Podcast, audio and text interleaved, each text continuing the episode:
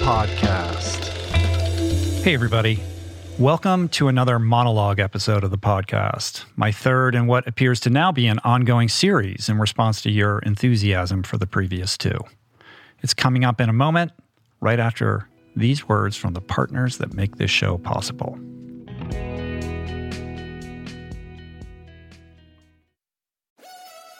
We're brought to you today by On. I am a total gearhead. I love researching the latest technology for the sports I enjoy, and I've learned that people often overlook apparel. But what you wear isn't just clothes, it is, without a doubt, technology. Technology that can make or break a performance. And I can tell you, after spending two full days meeting with the apparel wizards at On Labs in Zurich, that On is innovating in this space like no other with next gen premium fabrics and just this heightened level of sophistication and precision and testing and development and intentionality previously unheard of that puts them just miles beyond the competition. I've been rocking On's high performance running apparel, including the long tees, the weather jackets, even the climate jacket, all super lightweight, tailor fit, built to move, and just gorgeous to get you out and get it done in fleet-foot comfort no matter the weather. I'm super proud to be a brand partner with this impressive team. From increasing product sustainability to improved energy return and impact protection, truly Swiss innovation at its finest. To get you moving, On is offering an exclusive 10% discount. To redeem, head over to on.com slash richroll and use code RICHROLL10 at checkout. Meditation has been a recurring theme on this podcast dating back to its beginnings. And in conversation, always leads people to asking me about the best way to begin. There are no shortage of modalities, of resources, and apps available. I have experience with many of them, but my mainstay, I have to say, the one that I have found most useful is waking up. It's this unique treasure trove of wisdom that has become so important to my daily routine that the app finds itself right in the dock of my phone for immediate fingertip access. Beyond its robust catalog of daily meditations, it's also this extraordinary library of mindfulness resources that go well beyond the strictures of meditation with courses on stoicism, cognitive behavioral therapy, time management, procrastination, as well as thoughtful conversations with leading scholars on everything from psychedelics to happiness. It really is one of the most worthy investments you can make in yourself.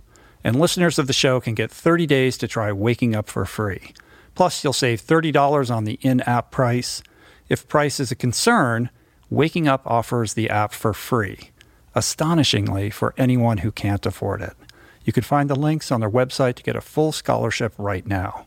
Just go to wakingup.com slash richroll to start your free month today. That's wakingup.com slash richroll. We're brought to you today by recovery.com. I've been in recovery for a long time. It's not hyperbolic to say that I owe everything good in my life to sobriety.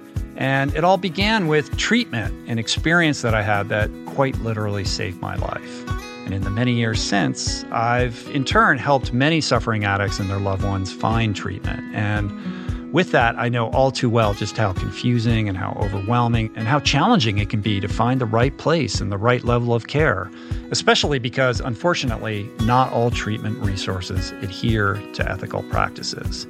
It's a real problem, a problem I'm now happy and proud to share has been solved by the people at recovery.com who created an online support portal designed to guide, to support, and empower you to find the ideal level of care tailored to your personal needs. They've partnered with the best global behavioral health providers to cover the full spectrum of behavioral health disorders, including substance use disorders, depression, anxiety, eating disorders, gambling addictions, and more. Navigating their site is simple Search by insurance coverage, location, treatment type, you name it. Plus, you can read reviews from former patients to help you decide. Whether you're a busy exec, a parent of a struggling teen, or battling addiction yourself, I feel you. I empathize with you. I really do. And they have treatment options for you. Life in recovery is wonderful, and recovery.com is your partner in starting that journey. When you or a loved one need help, go to recovery.com and take the first step towards recovery. To find the best treatment option for you or a loved one, again, go to recovery.com. Okay, let's set the scene. It's 1998, and I find myself coming to. I'm nauseous, wildly hungover, confused, trying to ascertain the nature of my strange whereabouts, scrambling to fill in memory gaps, my skin clammy, stuck to plastic sheets in a bed that I don't quite recognize. My surroundings are entirely unfamiliar, but none of this is abnormal. Like most alcoholics, I had grown accustomed to waking up in strange places, wallowing in that very specific, dark, and private shame. And then in this moment, it hits me this dawning realization that the countless bad decisions, the errant behavior, the disconnection from self, and my absolute inability and at times downright refusal to change. Despite so many attempts to stop, I simply could not figure out how to stop drinking, a condition of both body and spirit that had really left me broken, alienated from my friends. It left my family fractured.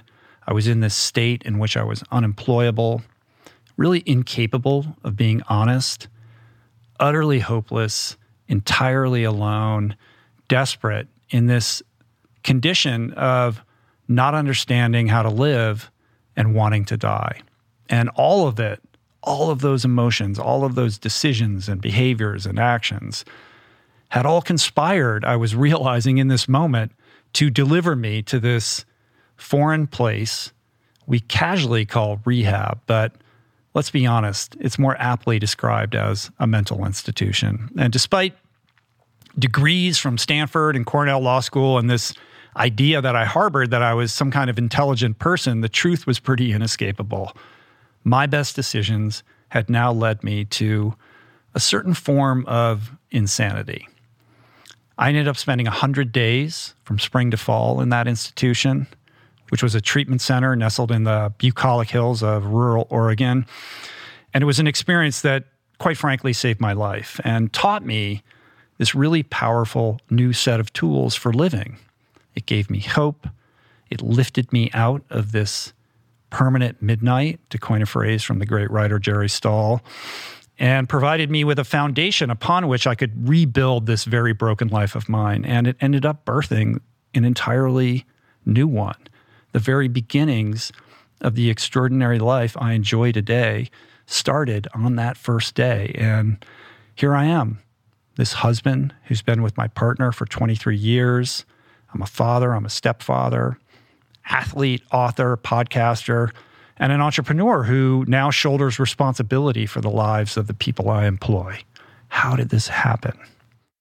More importantly, reflecting back on that, it was an experience that set in motion this journey that I've been on towards greater self actualization that made all of the things I just mentioned possible to begin with. A journey that, of course, I continue to pursue to this day with extreme imperfection, I might add.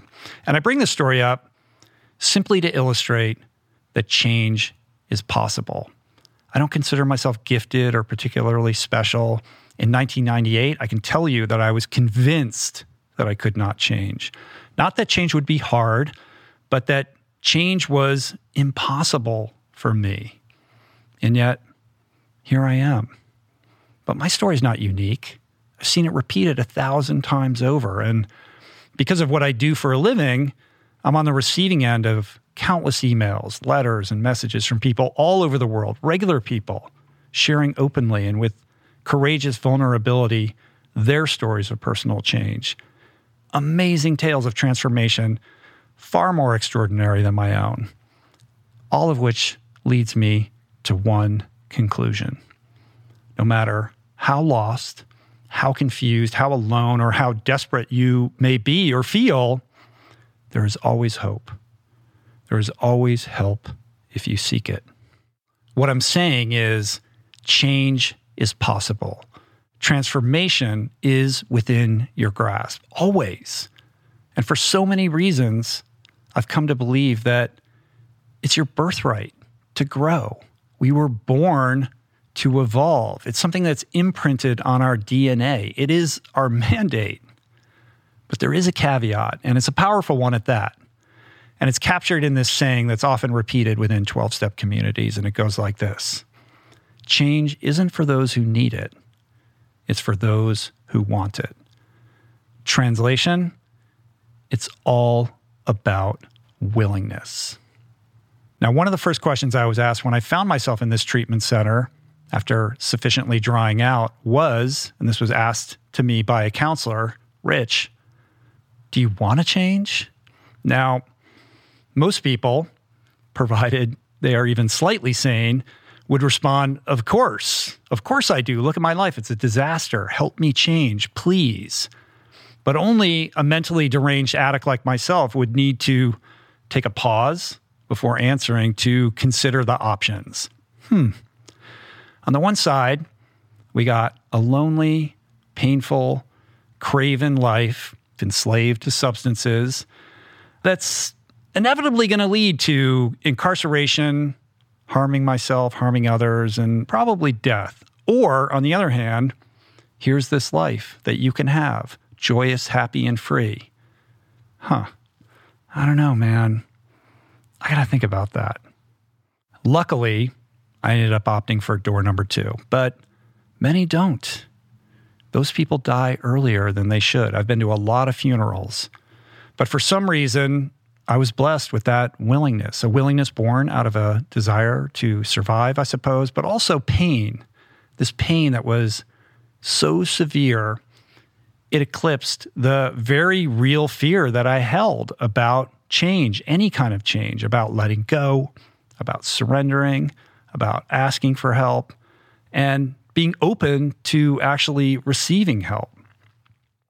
I think that pain saved me.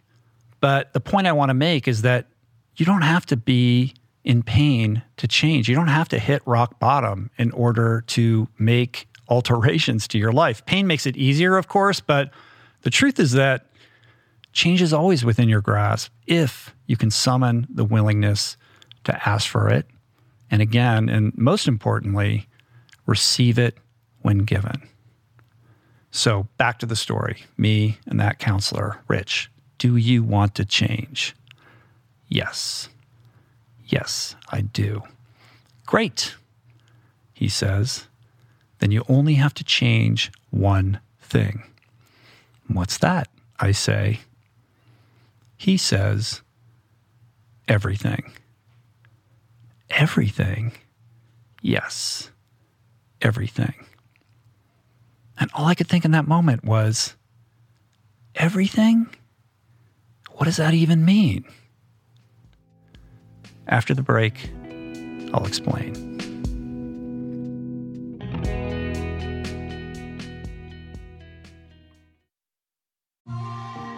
I'm super proud to announce my next venture, Voicing Change Media. This beautiful consortium of thinkers, storytellers, artists, and visionaries, all committed to fostering meaningful exchanges and sharing thought provoking content. Voicing Change Media will feature shows like The Proof with Simon Hill, Soul Boom with Rainn Wilson, Mentor Buffet with Alexi Pappas, Feel Better Live More with Dr. Rangan Chatterjee, and The Conversation with Amanda de Cadenet. You can explore this network and all its offerings at voicingchange.media.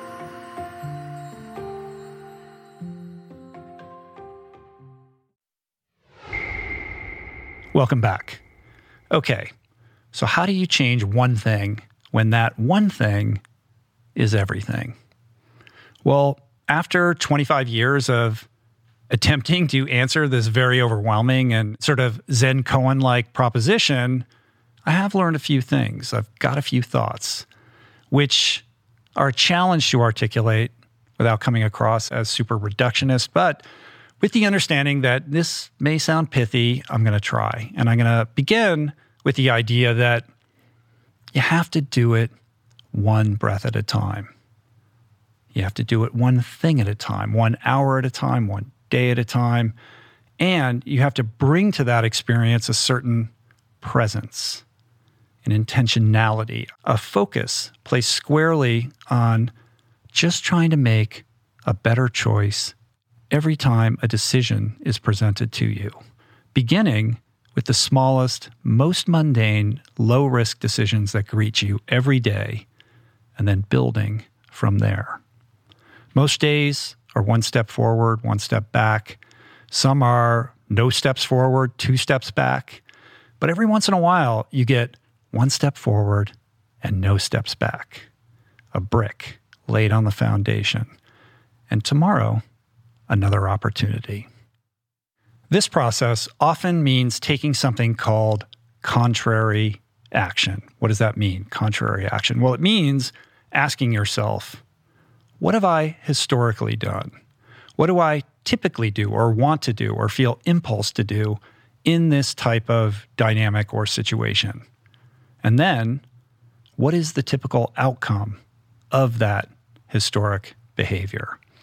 Now, if you're living, thinking, and behaving out of integrity, in other words, out of alignment with your values, with what we can call, for purposes of this talk, your higher aspirational self, with what you know deep down to be right and correct for you, then I suspect that outcome is generally not great. An outcome that moves you away from the result you seek, away from the person you aspire to be, an outcome that also often produces drama, conflict, angst, and sometimes even downright chaos. Now ask yourself what would insert person of integrity you admire do in this situation? Or perhaps better yet, what would the best version of yourself, the grounded, calm, mindful, sane person, the person you wish yourself to be, the person you would be proud to be, do in this situation?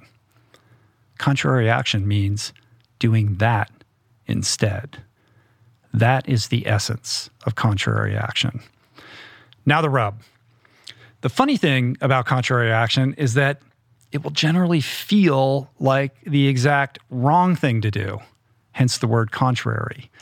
Because your typical reactive suboptimal response is a neural pathway that has been deeply fortified and reinforced from a lifetime of reflexive repetition, by definition, the contrary action will instinctively strike you as completely wrong contravening every impulse, sometimes every fiber in your being about how you should behave in that moment. But this moment is your moment of truth. A moment, maybe even a millisecond, in which you either do what you've always done or you summon the adequate presence of mind, the awareness to actually do something different, no matter how uncomfortable or counterintuitive it may feel.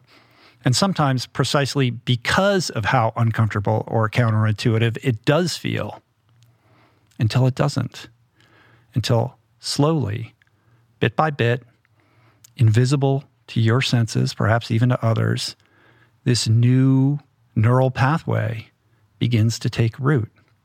And from that, over time, the emergence of a new habit until one day that new habit is rote, a healthier, more aspirational, new default response to a certain dynamic or externality that may, in the micro, seem absolutely inconsequential. Yet in the macro, when repeated over the course of years or decades with extreme consistency and patience, these contrary actions build upon each other. They create a momentum, a compound interest guaranteed and FDIC insured to alter the trajectory of your life in positive ways you cannot possibly imagine or predict. This process also means, again, and no way around it, asking for help.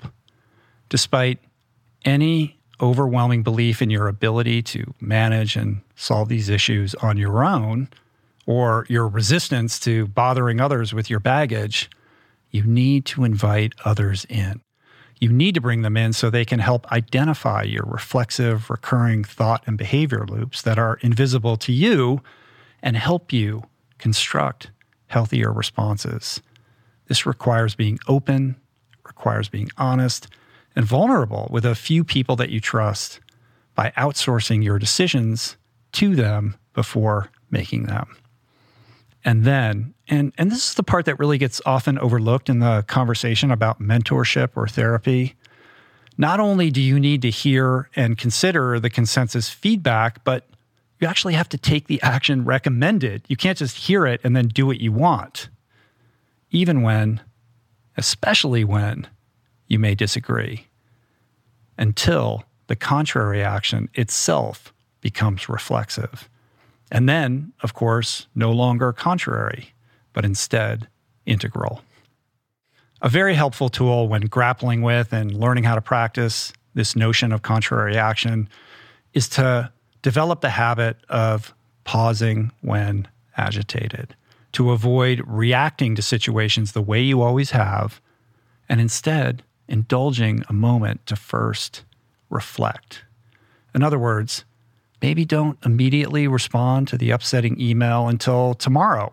Walk away from the computer. You know that's what you're supposed to do. Sleep on it.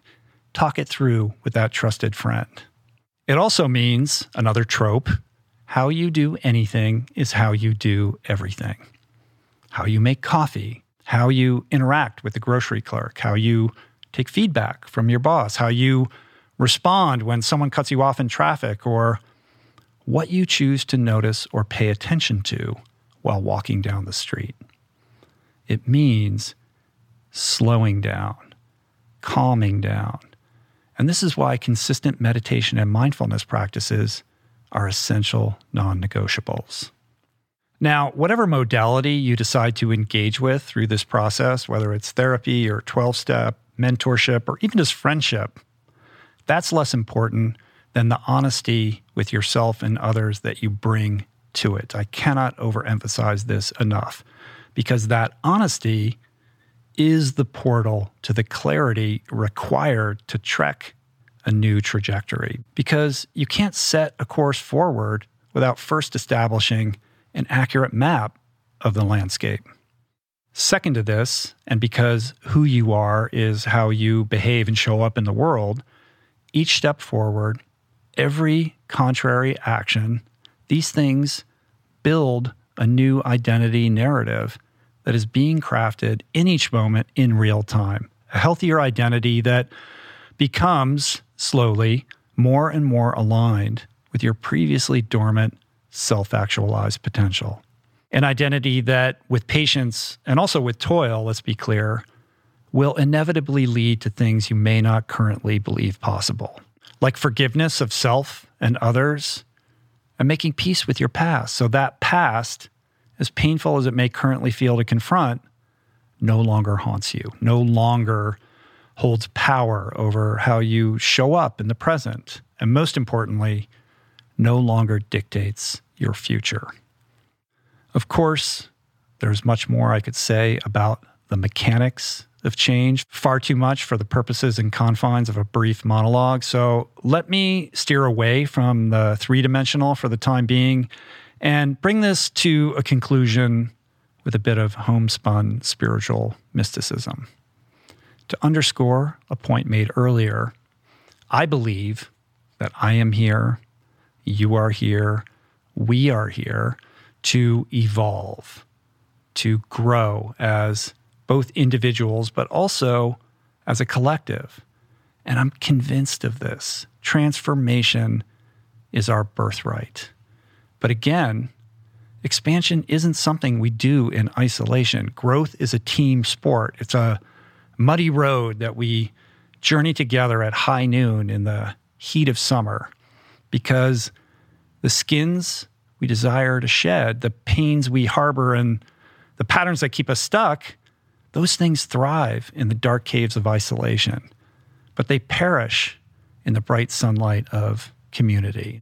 So when we summon the courage to illuminate or place a spotlight on our flaws and our fears and our pain in the company of others, we suddenly realize we're no longer alone, that although the facts of our respective lives may differ wildly, there's great unity and commonality and shared humanity in how we experience life.